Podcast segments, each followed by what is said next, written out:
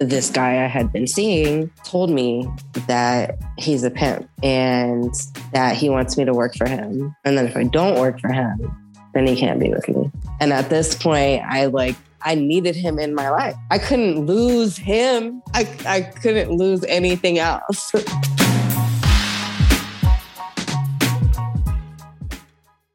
Shh. Welcome to the Secret Life Podcast. Tell me your secret. I'll tell you mine.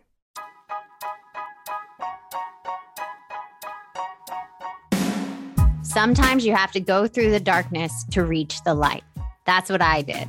After 12 years of recovery in sex and love addiction, I finally found my soulmate, myself. Please join me in my novel, Secret Life of a Hollywood Sex and Love Addict, a four time bestseller on Amazon. It's a brutal, honest, raw, gnarly ride, but hilarious at the same time. Check it out now on Amazon. Welcome to Secret Life Podcast. I'm Brianne Davis Gant. Today I'm pulling back the curtains of all kinds of human secrets. We'll hear about what people are hiding from themselves or others. You know, those deep, dark secrets you probably want to take to your grave, or those lighter, funnier secrets that are just plain embarrassing. Really, the how, what, when, where, and why of it all. Today, my guest is Chelsea. Now, Chelsea, I have a question for you. Dun, dun, dun. What is your secret? My secret is that I am a survivor of sex trafficking. Oh, wow. When did you survive this? How many years have you been out? I escaped my trafficker, um, or how I referred to him was my pimp, Uh-huh. um, almost seven years ago. It'll actually be on the 11th, it'll be seven years. Wow. Wow. Okay, let's take it back now. I just wanted to say that up front that you have been seven years out and you're a survivor. And I'm so grateful you reached out to me. So, wh- how did this start? Like, how, I, I like, tell me. I am a survivor also of uh, childhood abuse. So I Mhm. there was abuse in my home, Okay. and um, one parent was physically and emotionally abusive toward me, emotionally abusive toward uh, my sibling and my other parent as well. Um, and then uh, I'm understanding now as an adult that um, there was a lot of gaslighting toward me um, because it was more, it was easier to name me as the problem, as the defiant child, uh, the the child acting up, than to admit that there was abuse going on in the home. yeah. So for the majority of my childhood, that was just what was accepted was that I was the bad kid, I was defiant, um, I was a the problem difficult child. one. I Yeah. I I kind of got that too, and it makes you feel as a child like something is wrong with you, and Mhm. but internally you're like suffering, and and nobody's talking about it. And if you try to talk about it, then they tell you you're wrong. Did you feel that? Yeah, um, yeah, absolutely. It was a long time before I ever stood up for myself, like questioned what was what was happening. I would always stand up for, say, like my mom or my sister, um, if that ever arose. Um, no problem standing up for anyone else, but for myself, it took a long time. And when that first happened, when when I first did, I was told, you know, stop making him mad. Yeah. Stop- that's the thing. Yeah. yeah and you're like stop and you're like wait and gaslighting is so tricky it's such a mind fuck right like yeah. you go wait did i did i see that wrong did i did i twist it wrong did that really happen all that stuff comes into play Yeah. So that definitely played uh, a major role in the way I operated, the, the way I saw myself in the world. Mhm. Um, I did end up having difficulties, like in school, for instance. You know, I just stopped participating.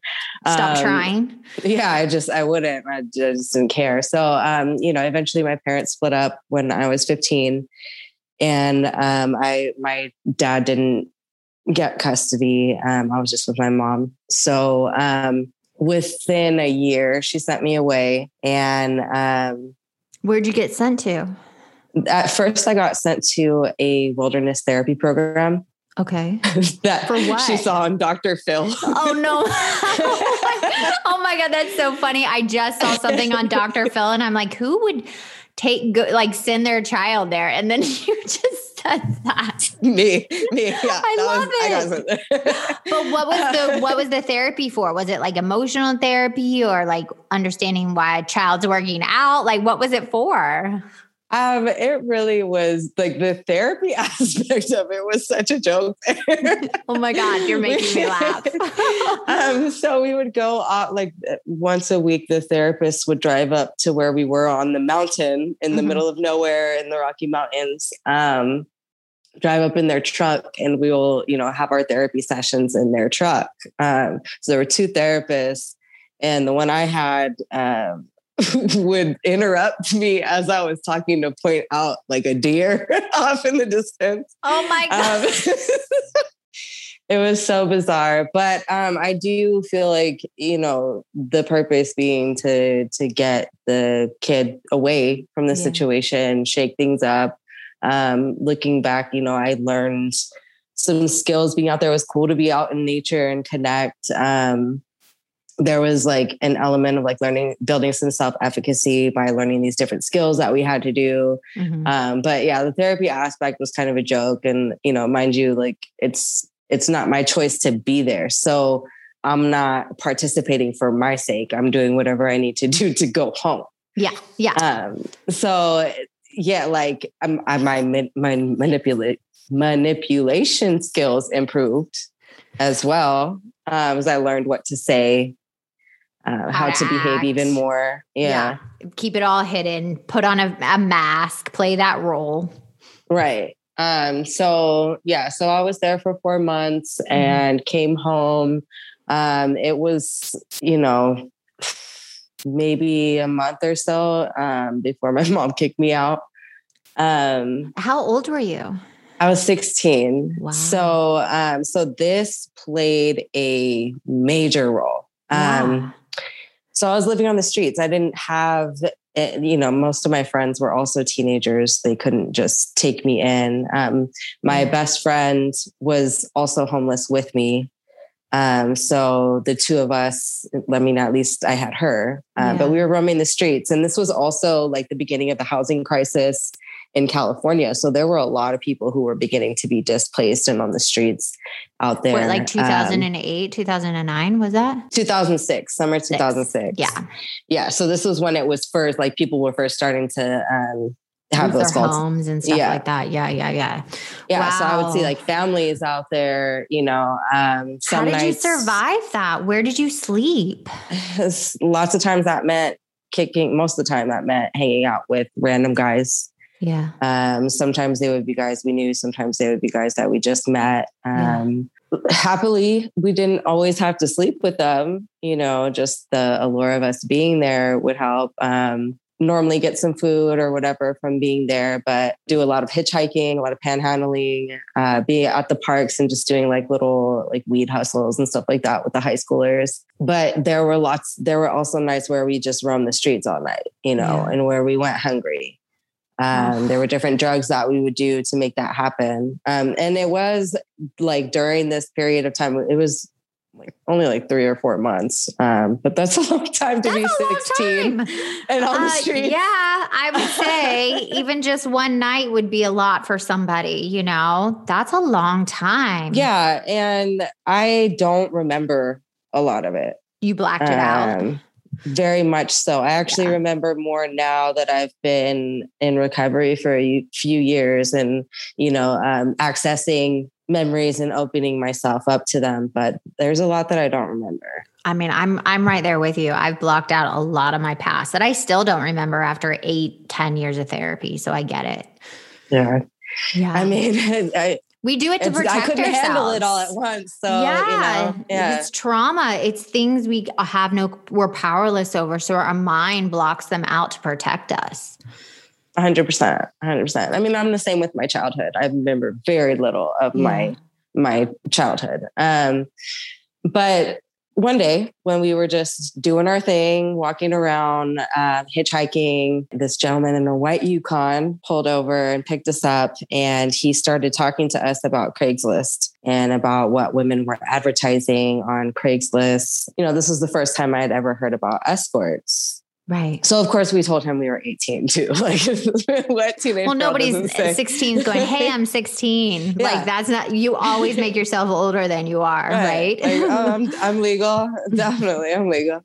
Um, so then he started asking us if we would be interested, you know, mm-hmm. Mm-hmm. and I knew right away that I was interested. Like the hunger in my stomach was like, hell yes, I really want some money right now. Yeah. Um, however, I wasn't sure how my friend felt. And so I wasn't ready to say anything out loud. I was trying to gauge her reaction. Mm-hmm. Um, and we both kind of locked eyes for for a minute and I knew it was it was a go. So uh, we said, yeah, we were interested, and we went off. I lived I come from um, kind of a country town. so, yeah, don't tell me your town. Yeah, don't like. I mean, somewhere in anymore, the country of America. yeah. yeah, but it was um, like in, in, a country town. So we went off like by some orchards, uh-huh. um, and he paid us to pleasure him. Okay. And um, it wasn't a full service deal, so we didn't have sex with him. But mm-hmm. um, was he? Were you like like showing what you could do, kind of situation? Was it like an audition? No, no. He was just paying us uh, oh, okay. to do it. Okay. So, um, so yeah. I mean, I was a little bit nervous when we were driving out, like into the orchards. You know, what is this guy going to do? But um, nothing went wrong I felt very ashamed. I felt disgusted. And it was the first time that I had ever done anything um, sexual with a man. Like, well, definitely for money, but um, I wasn't in the least bit attracted to this man, you know, and right. he was an older man too. Um, so it was just like, it was a mind fuck. Um, and he dropped us back off pretty much where he picked us up at on the street. And we promised each other we would never my friend and i promised each other we would never tell anybody. Yeah. Um, and about a month later we ran into white yukon man again. Um, and he picked us up. And this time we pulled over at a park and um, pretty much the same thing except mm-hmm. this time he made it to use his fingers on me wow, mm. I didn't think that the experience could be could feel worse or more shameful than it had the first time, but it was horrible. Yeah, I, I can imagine because it's it's it feels like it would be more vulnerable, right? It was. Yeah. It was. Um, and I just I had to leave my body for yeah. that. Yeah. I under I understand that experience. Yeah. So that was the last time that that happened with that man. And that was the last time I did anything having to do with prostitution at that age. Mm-hmm. Not long after that, um, my, my birthday's in the summer. So like I, I, I always go through some type of existential crisis on my birthday as well. Um, so that happened. And um, I felt like I just needed to find, do whatever needed to happen to go back home. Like I, I can't be living on the streets anymore. So um, I actually reached out to my dad and um, he wouldn't let me come stay with him. Oh man, so, really? Um, yeah. So it was kind of like a Hail Mary pass, you know, like maybe. But my mom ended up letting me move back in. But 10 days later, I was on my way back to the wilderness. Oh, why were you just not getting along with her? Were you just like, it just was a tumultuous? Did you guys fight? Were you, why did she send you back? Yeah. Um, so it was definitely tumultuous. I lost, I had lost all respect for my mom by the age I was 14, right. you know, um, after asking for help and just being kept in that situation, I, I resented her. Right, right, right. Um, at the same time, I have, how do I put this? Like a, I don't want to say a stronger personality, but yeah, you know, and I also modeled myself after my dad, mm. seeing the two of them together. You know, I, he was the stronger one. I, I was the one to stand up for my mom, even when I was a kid. Right. So I didn't, as much as I loved her and love her, I didn't want to be like that. I wanted to be the strong one. So I modeled my behavior after that. So she didn't feel that she could handle me, you know, um, and it definitely was her trying to save me. And being sent away, I'm sure did save me, you know. Um, so so yeah, she let me move back in only to send me away. Got it. Um, so I was back there. This time it was only for eight weeks. Um, but from there, I was sent to an all girls therapeutic boarding school. Mm-hmm. And um, that's where I, because I had dropped out of high school when I was homeless. Um, so that's where I graduated high school from. Um, and I turned 18 there and pulled myself from the program. Um, and that was also definitely a learning experience. There was the the therapy there was amazing. Um, they tell the parents when uh, they're signing their kids up that this is not you know sending your kid away saying your kid is the problem the child is showing red flags that there's an issue in the family so their whole approach was like the family it's a family unit. It's a family problem. It's not just the mm-hmm. ch- child is a bad child. I love that because right. it's the truth. It's trauma. Right. It's not st- st- stability, you know? Yeah. And so that they, they have um, trainings that the students go through throughout their, and there are also trainings that the parents go through. And then there are family trainings. Oh, that's great. So, um, so I, yeah, that was really helpful. And I know like my my mom still talks about my mom got so much out of it um, and i my sister did as well um, my dad did not he came to the parent training he didn't participate any further yeah that's that's a problem yeah he wasn't ready. Clearly, no, he, he wasn't, wasn't ready. ready. Yes, he was doing the best he could with what he had.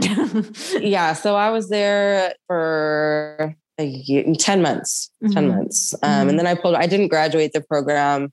Um, I pulled myself after I turned 18. And so there were, it seems like a few years, but really like I just lived a lot of places when I was 18. I yeah. moved around a lot. Mm-hmm. Um, my mom wouldn't let me move back home. Um, so I, she helped me get a place in Arizona.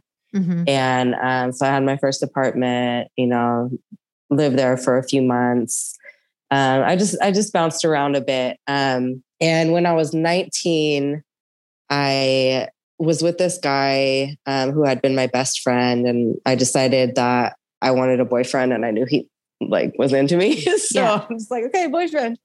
And um, so I moved back home to be with him. And um, I wanted, I had for a long time, I had said that I want to marry early and um, have, have a, a, baby early. Yeah. Mm-hmm. Like I all I wanted my whole life was a family, you know? Right. Um, so that was legit a goal of mine. Um, and so I told him that. And he and I were trying to have a baby. And um, I got pregnant. Mm-hmm. Like right after right after I turned 19. And he proposed. I knew right away that I didn't actually want to marry him. but I was very excited about my baby. Mm-hmm. Yeah. And um, I told my mom about it. Um, she and I, like every week, we were we were looking up, you know, what your baby looks like at this stage.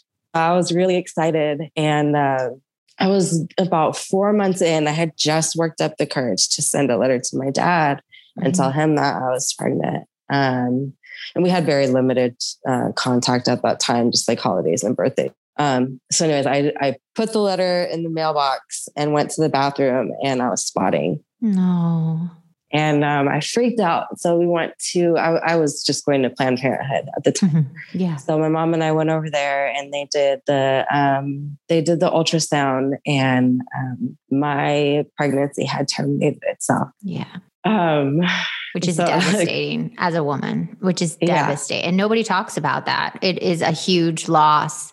Even when you don't even want the want to have a child, it is a huge loss. on yeah. your body and your soul, you know, as a woman. So I, I feel your pain. I've been through that pain. Yeah, it was horrible.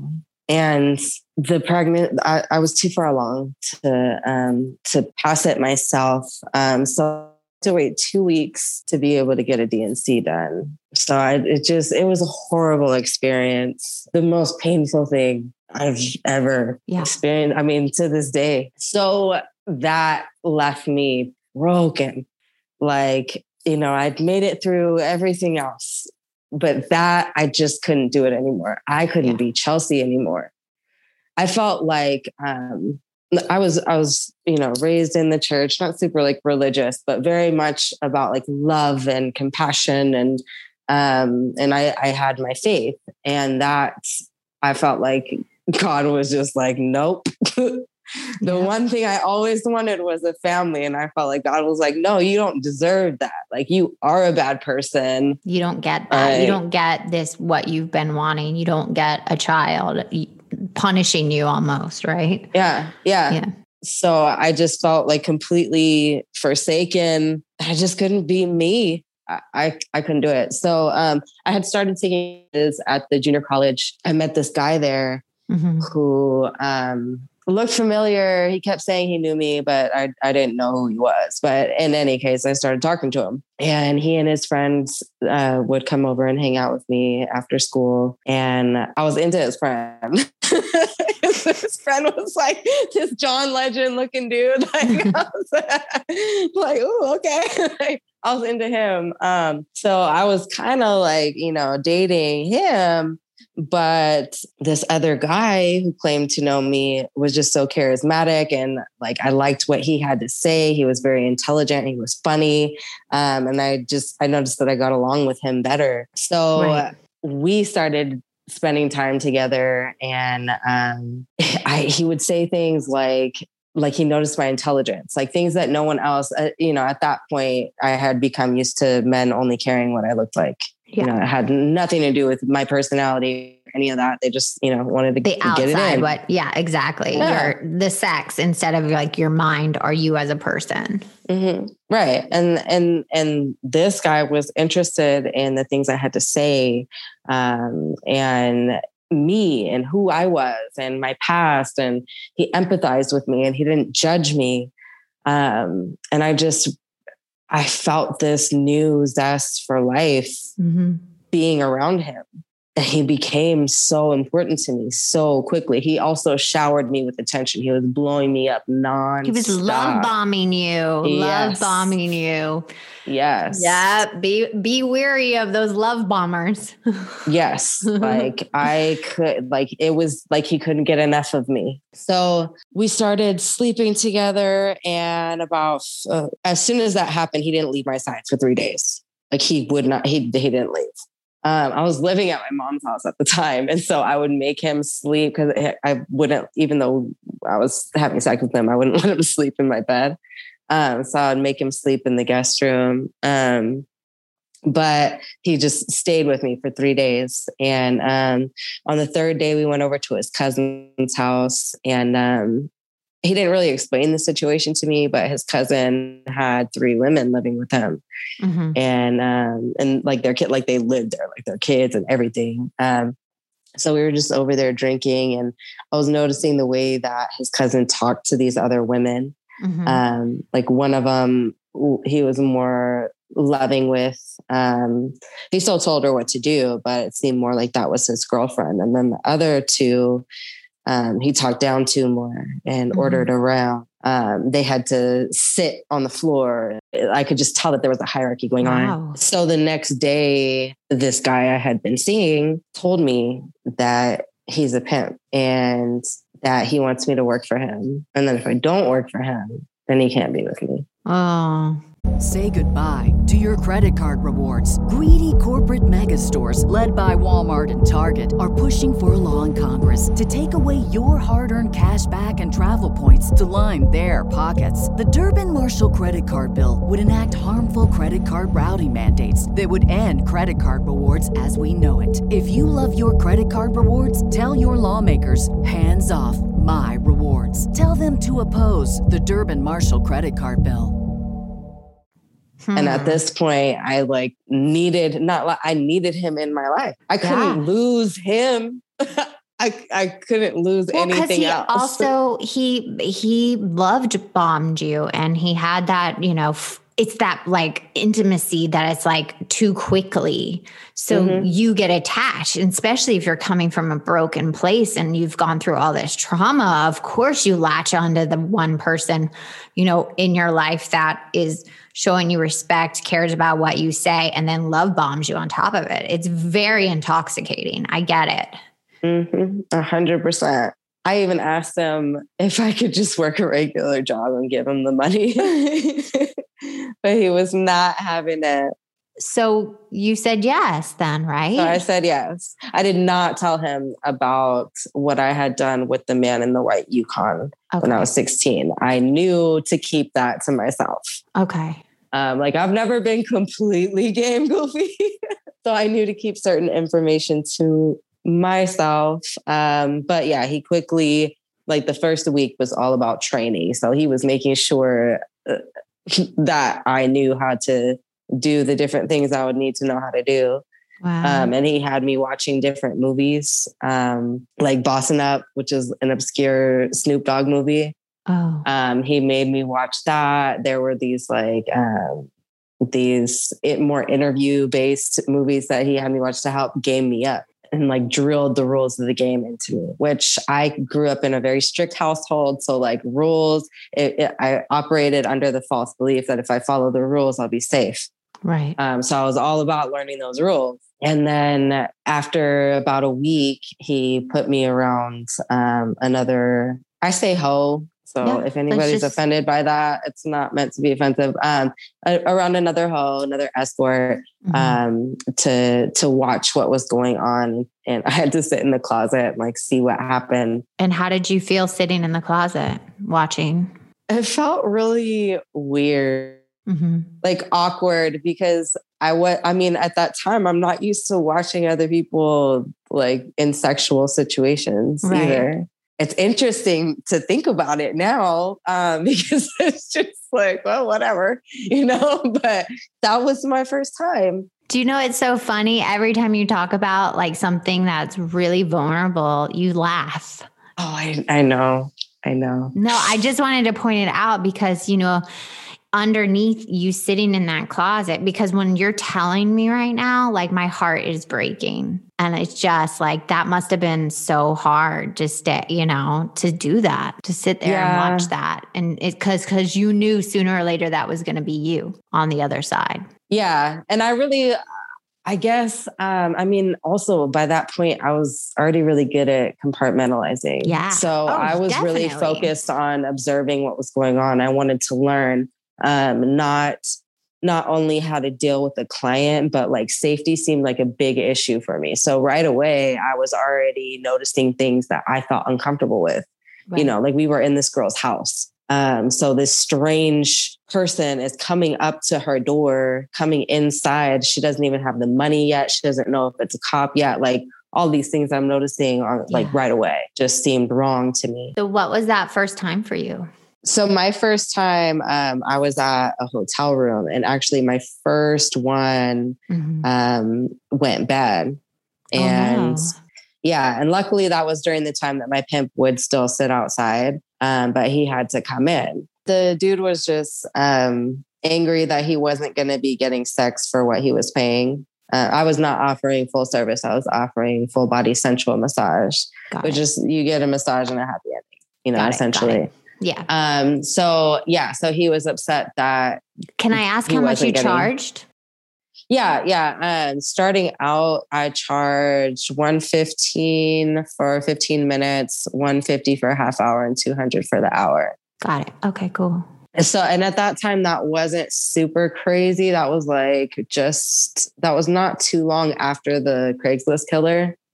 So, Oh my um, God. Oh my God. Are you serious? Yeah, so Craigslist Wow. was down at that point. Like Craigslist was still down. So um, in Northern California, they were using My Red Book was really popular. Mhm. Um, there were other sites as well that were popular, but that's the one that I was on. And so Okay. um, at least at that time, it was safer, but it quickly became horrible um, because the buyers kind of ran that so then it became really cheap and it became all about bareback stuff and all that. Um, what's that, bareback? That happened. Wait, wait, wait. You're you bareback is no bareback is no protection. protection. Oh so, my god. Oh my god. Yeah, Seriously. so wow. That happened like I mean during the time I was out there escorting. So within like two years, it it rapidly went downhill. So that's one of the things that made it challenging for me um, Mhm. because I was not willing to do that. Yeah. Um, I also was not willing to lower my prices, but um, I just, I really quickly like designed things for myself. Um, I wouldn't have the client come inside until I had the money. So I'll meet them outside. Mhm. I'll get the money, um, you know, safely, Mhm. and then I'll bring them in. Um, I would never put because you in the ads you can't put explicit like what you're going to do anyways yeah. um, I would never lie to them if they asked if it was full service. I would, you know, say no. But other than that, obviously, I'm I'm like working the upsell. Um, so yeah, I just started making things work myself. Um, but I mean, within a couple of weeks, I knew that I was afraid and I wanted to get away. but you couldn't, right? No, I couldn't. He, at first, he threatened me with exposure. Did he take pictures of you or anything, or he was just going to spread the word that's what you were doing? Yeah, he was going to spread the word. I mean, he had pictures of me because at that time I was using actual pictures of me for the ads, Yeah. um, and then my phone number as well. like my actual phone number is so funny. Like, when I first started, that that's what we were doing, but you know, I was learning to be safe. Um, so yeah, he would threaten me with exposure, and I, I, I was so ashamed. I didn't want my friends to know. I still had friends at the time. Like I didn't want Yeah. them to know. And then he would also threaten to have my mom beat up, and that's the one that really got me. oh, geez. So it wasn't long before everybody knew what I was doing, anyways. So the exposure part How'd they find out? Because he would tell everybody, anyways. Like He told he- everybody, anyways. Yes, he Wow. loved the fame of being a Pimp. pimp. You know, like he loved that. And you know, mind you, when I met this dude, he had he was kind of fresh out of jail. He didn't even have a cell phone of his own. You know, First so of all, like, you didn't tell me he was just at a jail, girl. Like you didn't even you kept that part out. You just told me that. Oh, doesn't- you just got it's one of those things that doesn't like occur to me. Um, oh yeah, yeah. You- um Can before we go forward in how you got out, but can you tell me the worst experience? Like what was that lowest of the low when you was there a moment where you're like, I can't do this anymore? I mean, there were so many. I I tried had to a feeling escape you were gonna say many that. times. Yeah. Um, like many, many times I tried to escape and he always would find me, Mm, how always would get me. I think like one of the one of the lowest points was this time we had a there was another girl working for him and she like I, I liked her. She really she respect like seemed to respect me. Um, she saw the situation for what it was that like i was the one who actually knew how to get the money Mhm. and was actually getting the money. So she really just wanted to be around me. But um, the way he liked to dominate other than through like just pure intimidation was through sex so we were uh, all at the house one night and um and one of his friends and he started trying to get things going and he had promised me promised me promised me that he wouldn't get anything going with this girl Mhm. um, because he used to force me to have sex with his friends or um, you know if there were other girls working for him with them But you just said like not this girl. Don't. do yeah i this. said please don't like i i hated it i hated it Yeah. um and so i pleaded with him you know this girl um and he promised and lo and behold um he tried to to get it going i wasn't having it like i i i flipped um there's something about me like as if i if if the injustice just becomes too much a switch just flips in me Mhm. and it's not safe because I I'll attack and I'm very small. It's I'm never the one who's gonna like physically dominate, but it just happens. Um, so I just flew off the handle. Um, and so he and I were like fighting, wrestling over him breaking his promise and trying to make this um, sexually domineering threesome happen. And I just had enough at that point. Like it was the betrayal was just too much. Like the one thing you asked him after all the things he's put you through, he still pushed it. And you're like, I'm done. Yeah. And I mean it's it's interesting that like this like I said this is just one instance yeah. um but it stands out a lot to me because of how just how crushed I felt I really loved this man. Um and I was just so brokenhearted but I couldn't leave either. So what made you leave? How'd you get out? By that time I was working at a legal brothel and I uh-huh. had been working at a legal brothel for a few years. Mm-hmm. Um, I had moved us to LA. We're starting a record label and whatever. So we were like trying to do legal things as well. But the money for a long time had been in my name because it was like legal paychecks and all that stuff. Uh, so I was coming home from a um, long trip at work, um, like a three week trip. he knew I was coming home and I found him in bed with this girl who had been working for him, who I had like vetoed because there was just too much problems. And they were just like hugged up, sleeping there. So I just said, Well, isn't this cute? And that woke them up. And of course, the girls like freaking out, dropped my suitcases on the floor, opened them up, started pulling my work shit out and just throwing my clothes in, like not saying anything. And he's trying to reason with me. She's grabbing her stuff, trying to get out there as quickly as she can. But I'm like, I'm ready to take off. Like he tried to keep me there, wrestled me, followed me to the airport. but I, you know, got on a plane, flew to my mom's house, um, flew to work from there where were you working also? I was just working at the at one of the legal brothels out here in yeah. Nevada. Mm-hmm. So flew to work, flew back to work, and um, I was getting ready and thinking to myself of um, like, what can I do to spice up our our sex life? So he doesn't cheat on you. Yeah. What can I do? I'm, you oh know, I'm straightening I love when hair. people think that. I'm like, wait a second, that has nothing to do with you. But you're like, what can I do to make him not cheat on me? Yeah. I'm like over here, like, yeah, let me, you know, there's gotta be something I can do. Oh like I am God. like I do this professionally. So um, and I like it's I think it's a good thing I was looking at myself in the mirror when I did that. So mm-hmm. I just mm-hmm. caught myself like, yo, what? I beg, beg your pardon, what? Yeah. What can you do? Like, hold on. No, clearly this man is not changing after all these years. It had already been five years. Like, after all these years, he is not changing. Yeah. Um, these fundamental things are not changing. And that's when I decided I have to leave. And uh, one of the first things I knew I needed to do was to tell a friend. Mm-hmm. I hardly had any friends, but I had befriended one of my uh, one of the other women who worked at that brothel. Mm-hmm. Um, but I didn't tell. I still, even though she was my friend and I hung out with her outside of work, I didn't tell her that he was my pimp. I didn't, you know, like I still like I. No one knew everything about me, you know. Yeah. Um, no one knew the truth. So I knew I had to tell her because I that would that would I'd be too embarrassed to stay if yeah. she knew. You know? Yeah, sometimes you just have to open your mouth and say those things that we keep shame and stigma inside. And it, the when you say it to one person, it just like opens up. Is that what happened? You told her? Yeah, I told her, and um, then I made a plan um, mm-hmm. because I knew I needed a plan to actually get away successfully.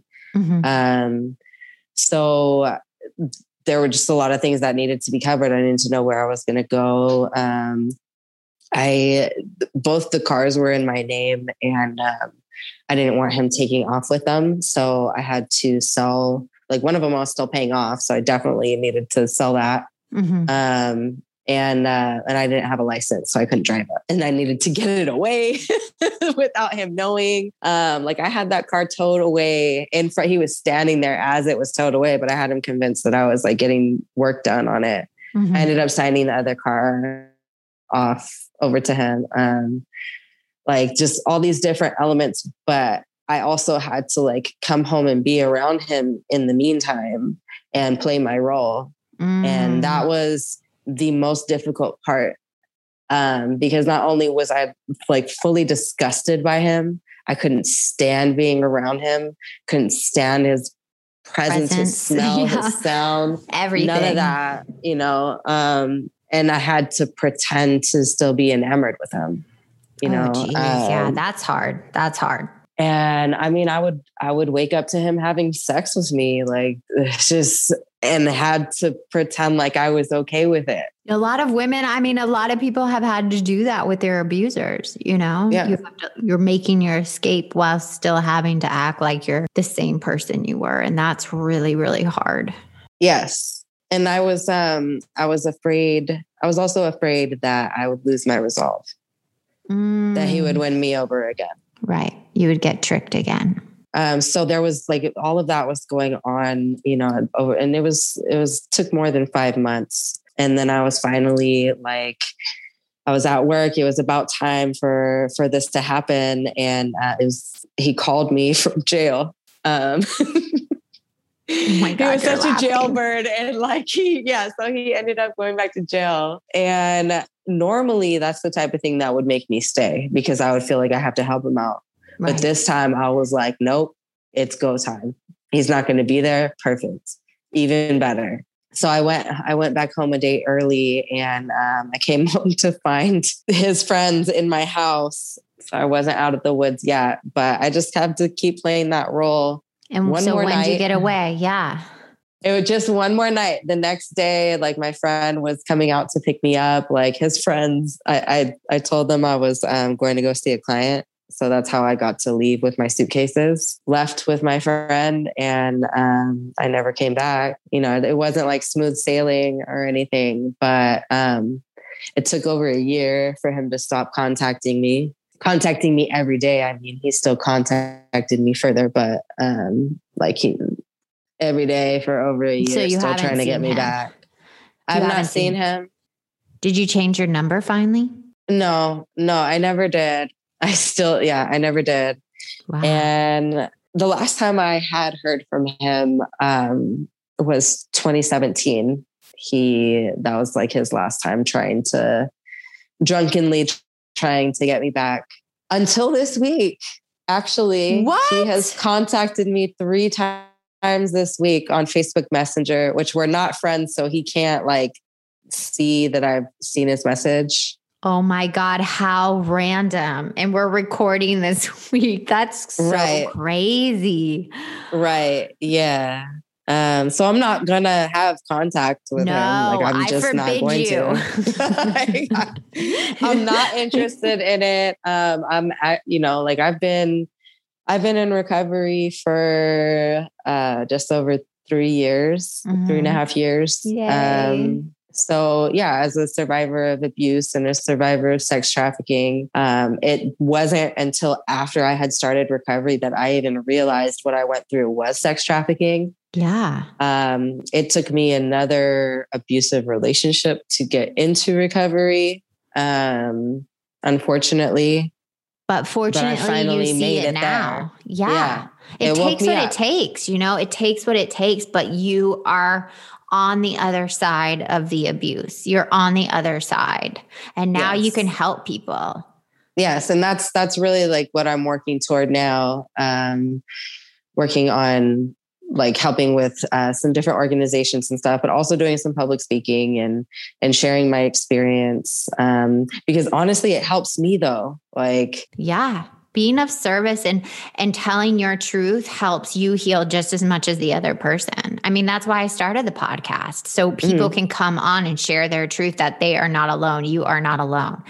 If you're in a Yeah. bad relationship, if you find yourself in this cycle of abuse and even emotional abuse is sometimes worse. So I I you know applaud you for speaking out. thank you and it's it's definitely been helpful and this year is the first year that i'm really willing to be completely public with my story um i've already started to to see like that hits me in ways that i wouldn't have necessarily expected Yeah. um for instance like my traffickers randomly calling me um That happens. They come out of the woodwork, man. But sometimes that just shows us how much we've grown. yeah, It, yeah. It's it's a reminder like I'm never going back there ever again.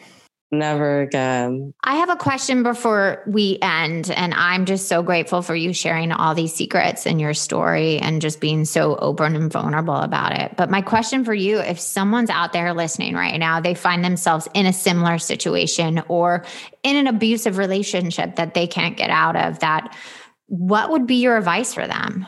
That they can't get out of or that they're not ready to get out of? I mean, one or the other. I mean, it's pretty much sometimes the same thing, right? it really, like, for one thing, it took me being ready to do it. I mean, I look back on it, I don't know how I made it. I don't know how I made it through um, because I was not willing to involve other people in that process or have anyone save me.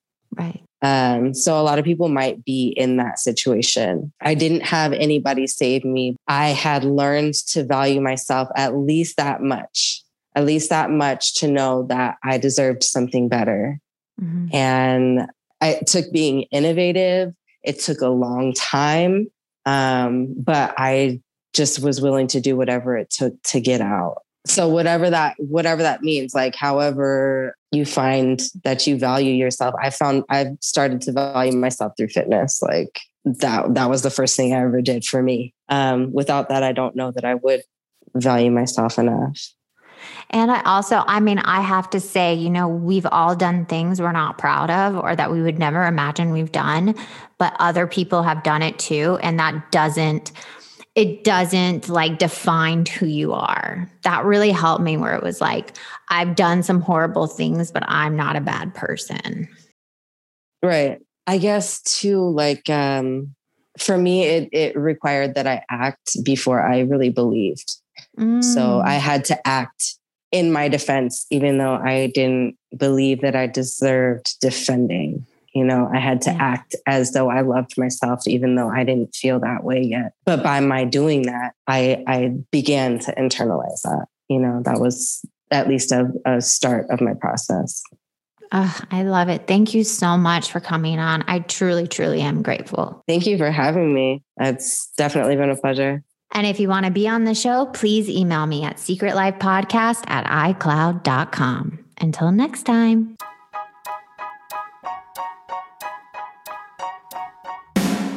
Thanks again for listening to the show.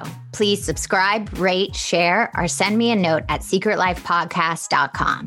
And if you like to check out my book, head over to secretlifenovel.com or Amazon to pick up a copy for yourself or someone you love. Thanks again. See you soon.